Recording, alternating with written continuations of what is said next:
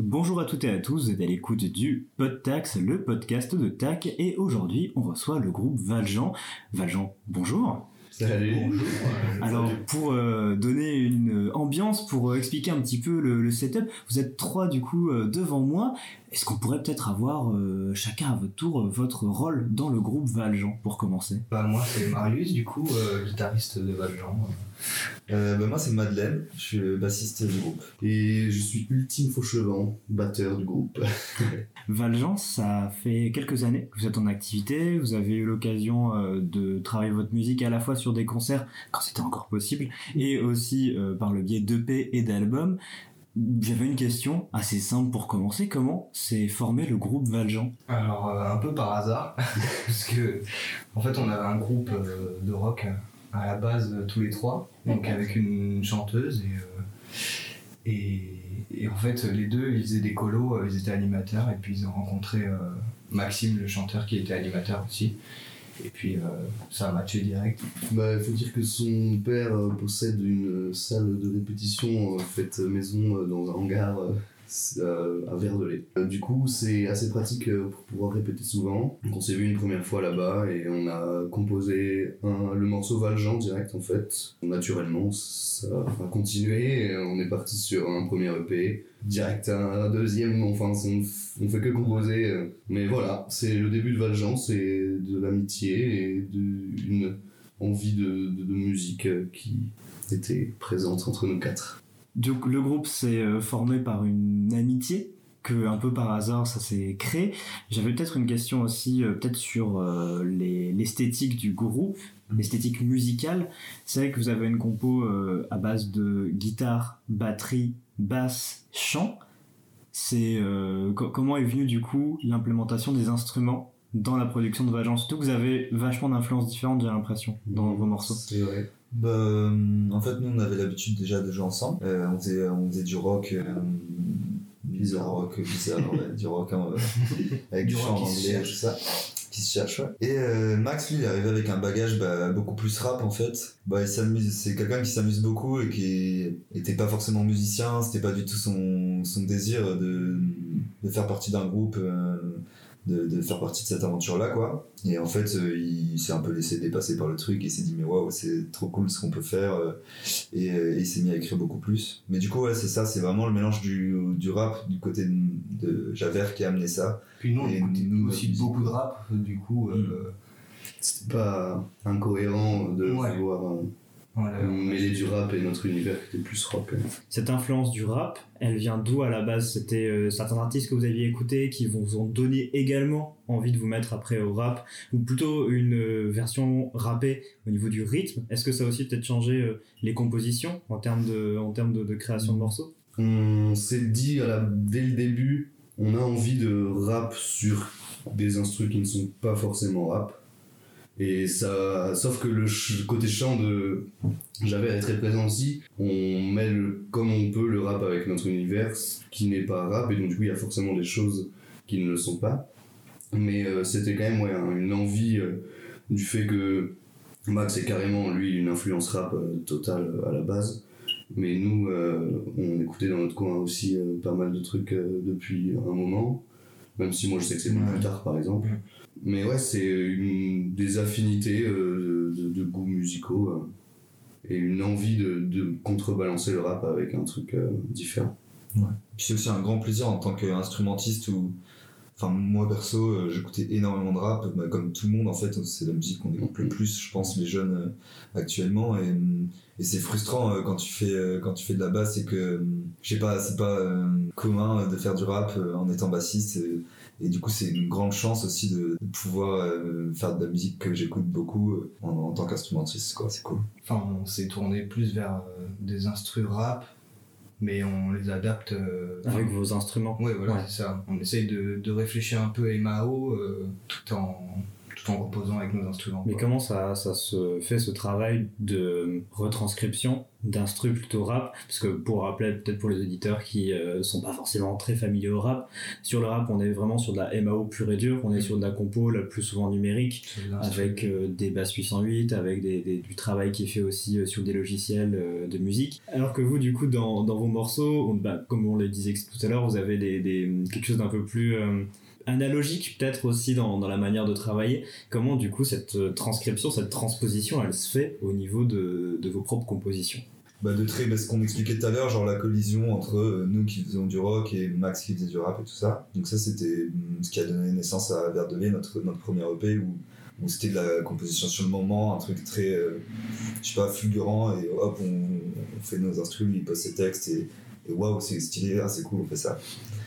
Et euh, après, il y a eu une envie, bah, je sais pas, de rechercher plus euh, une patte, de trouver un peu, se faire un peu plus chier sur les morceaux, sur les arrangements, sur les petits trucs et tout ça. Ça a donné lieu à un travail avec euh, des maquettes qu'on fait beaucoup. Euh, c'est-à-dire qu'on va enregistrer tous nos morceaux, clics, etc.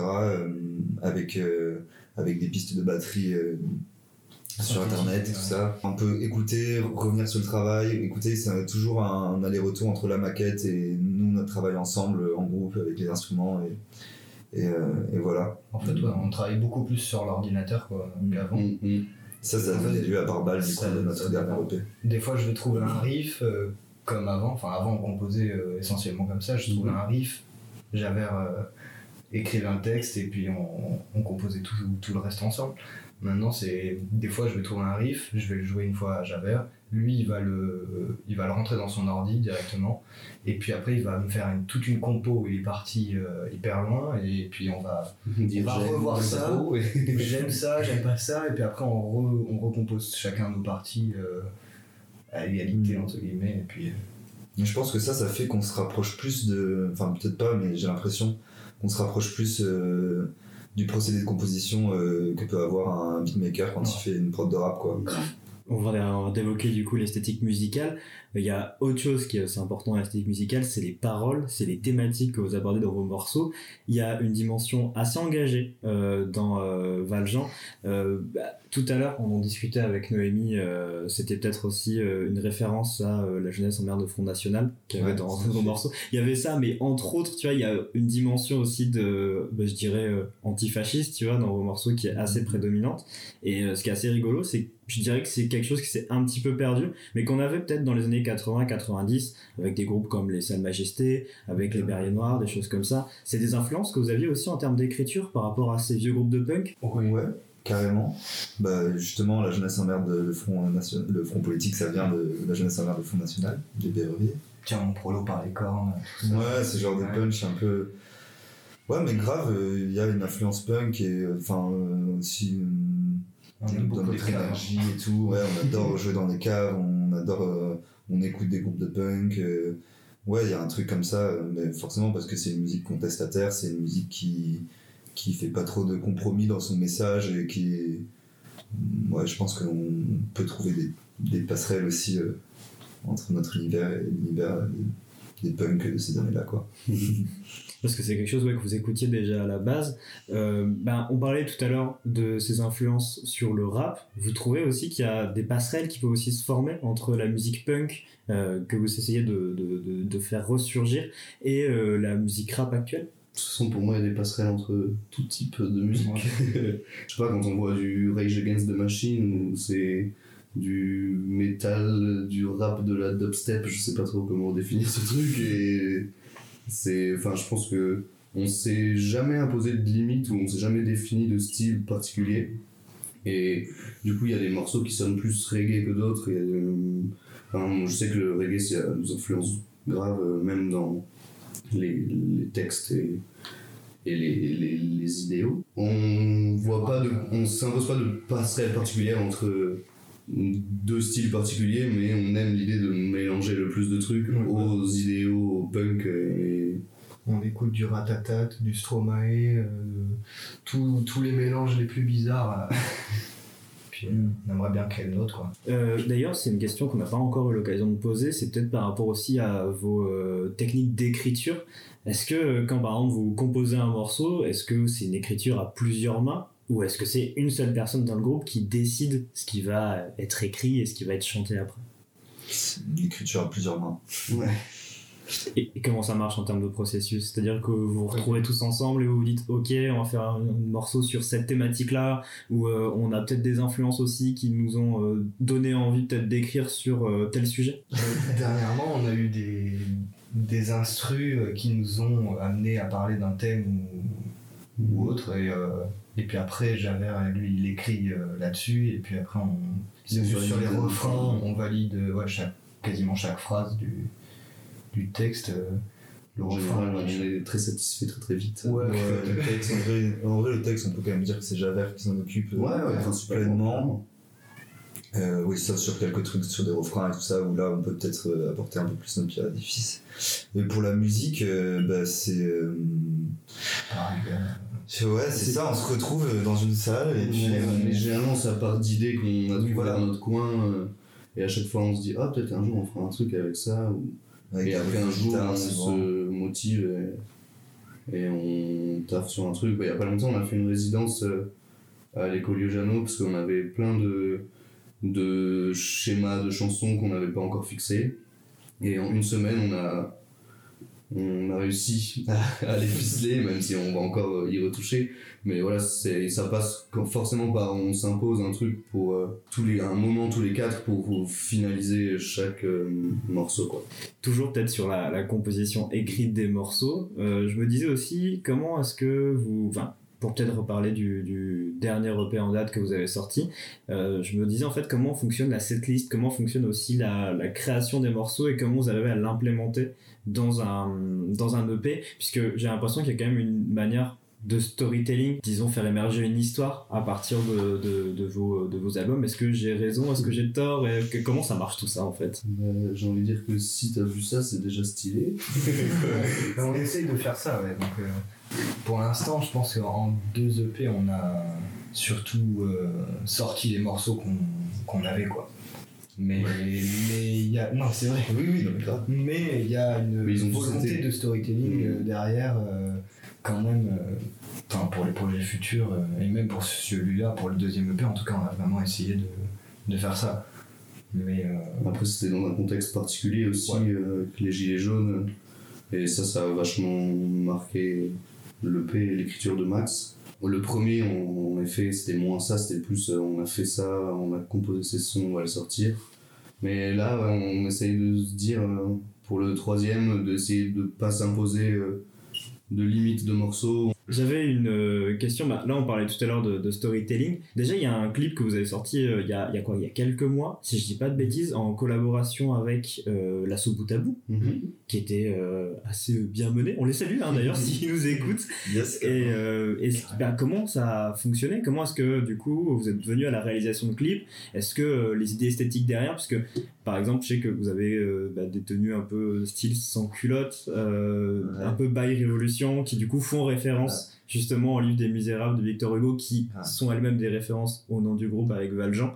Euh, comment est-ce que est venue l'idée d'avoir aussi un univers visuel dans le clip? Est venu sur scène d'abord avant, euh, Ouais. avant le clip. Et après, euh, vu qu'on a imagé chacun des sons qu'on a fait avec, euh, avec Anthony Lopez, euh, qui est un, un super artiste, euh, Dessinateur. dessinateur, voilà, on lui fait des bisous aussi. Et, Après, ça, c'est plus, c'est pas dans les clips, du coup, c'est plus. mais oui, oui, mais, mais du coup, ça, tout ça. enfin, tout ça, c'est rentré quand même dans l'esthétique. On, s'est- on a très bien vu que quand on met une image avec, ça, ça marche mieux et euh, puis c'est plus intéressant, ça nous parle plus et ça parle sans doute plus aux gens. Il y a aussi Max euh, qui, Qui vient beaucoup du théâtre. Et du coup. euh, Qui a fait des, plusieurs courts-métrages aussi. Oui, oui, il Donc, réalise vachement. Enfin, lui, le cinéma, c'est une grosse passion. euh, Le côté avoir un visuel, et nous aussi, on aimait ça en soi, on a tous. euh, Enfin, et nous, l'animation, on a l'habitude aussi de ce genre de truc, mais c'est. On aimait l'idée de se dire, de- au-delà de faire un concert, essayer de faire un vrai spectacle, et on, en est très loin encore. enfin la théâtralité du, du, du show euh, on- aime ce genre de truc voir ça et donc on se dit le faire ça peut être très bien aussi et ça passe par des costumes ça passe par euh, plein de choses et- C'est ça. mais le clip de bout à bout en effet euh, c'est merci Ouais. à eux Si je comprends bien, Valjean, à terme, c'est aussi une scénographie qui pourrait se mettre en place, c'est ça? Tout à fait Ouf. Ah oui, on aime les gros shows, euh, chorégraphiés et tout ça. Comment est-ce que vous avez réagi euh, quand euh, ces premiers confinements sont arrivés? Comment est-ce qu'on arrive à garder un lien avec le public malgré euh, bah, les restrictions sanitaires et le fait qu'on ne puisse pas faire de concert Bah en vrai, euh, moi je l'ai vécu personnellement d'une manière où euh, on, je ne savais pas que le confinement ça allait être ça. Et on était confinés, on avait des dates de prévues euh, fin confinement.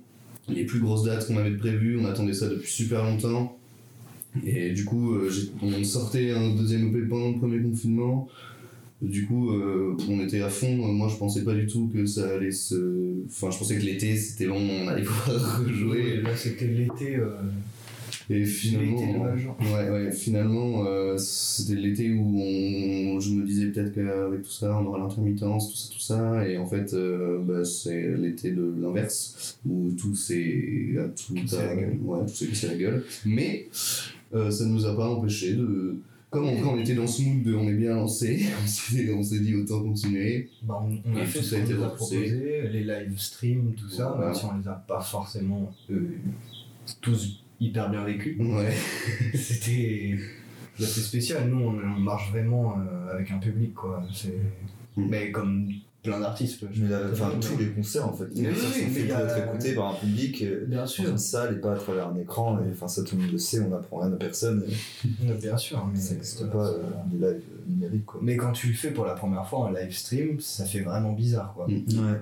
Tu tu t'attends à faire un concert et en fait euh, tu joues face à une caméra. Et... Ouais, ça fait bizarre quoi, de, de se C'est même pas comme tourner un clip où ça fait partie du, du projet. Là, c'est vraiment ton projet, c'est de faire un live et en fait, tu, tu joues devant une caméra. Mais même les gens assis, c'est un peu le même. euh, Mais même tu gens assis. euh, Nous, on fait de la euh, musique qui s'écoute debout, on fait pas de la musique qui s'écoute euh, assis. euh. Je trouve ça intéressant ce que tu racontes par rapport au fait de faire un concert par rapport aux gens assis, euh, par- enfin aux gens debout par rapport aux gens assis. Est-ce que Valjean, c'est une musique qui s'écoute qu'avec des gens debout, si possible en pogotant Ou- Enfin, comment est-ce qu'elle se vit du coup cette musique de, de Valjean en live? Bah, je dirais qu'elle pourrait se vivre de plein de manières différentes, mais euh, mais oui, l'idée c'est quand même c'est un spectacle dansant, énergique. On a envie, enfin notre petite notre petite phrase c'est euh, faire bouger les têtes et ce qu'il y a dedans, c'est passer un bon moment et en même temps se dire euh, ah mais en fait c'était cool, ça fait plaisir d'avoir un groupe qui partage ce message-là, ça fait plaisir de, de pouvoir danser et sortir quelque chose qu'on avait en nous, que ce soit une colère ou de la joie ou et du coup, ouais, je pense que ça passe énormément par la danse. Après, le pogo, c'est une forme de danse.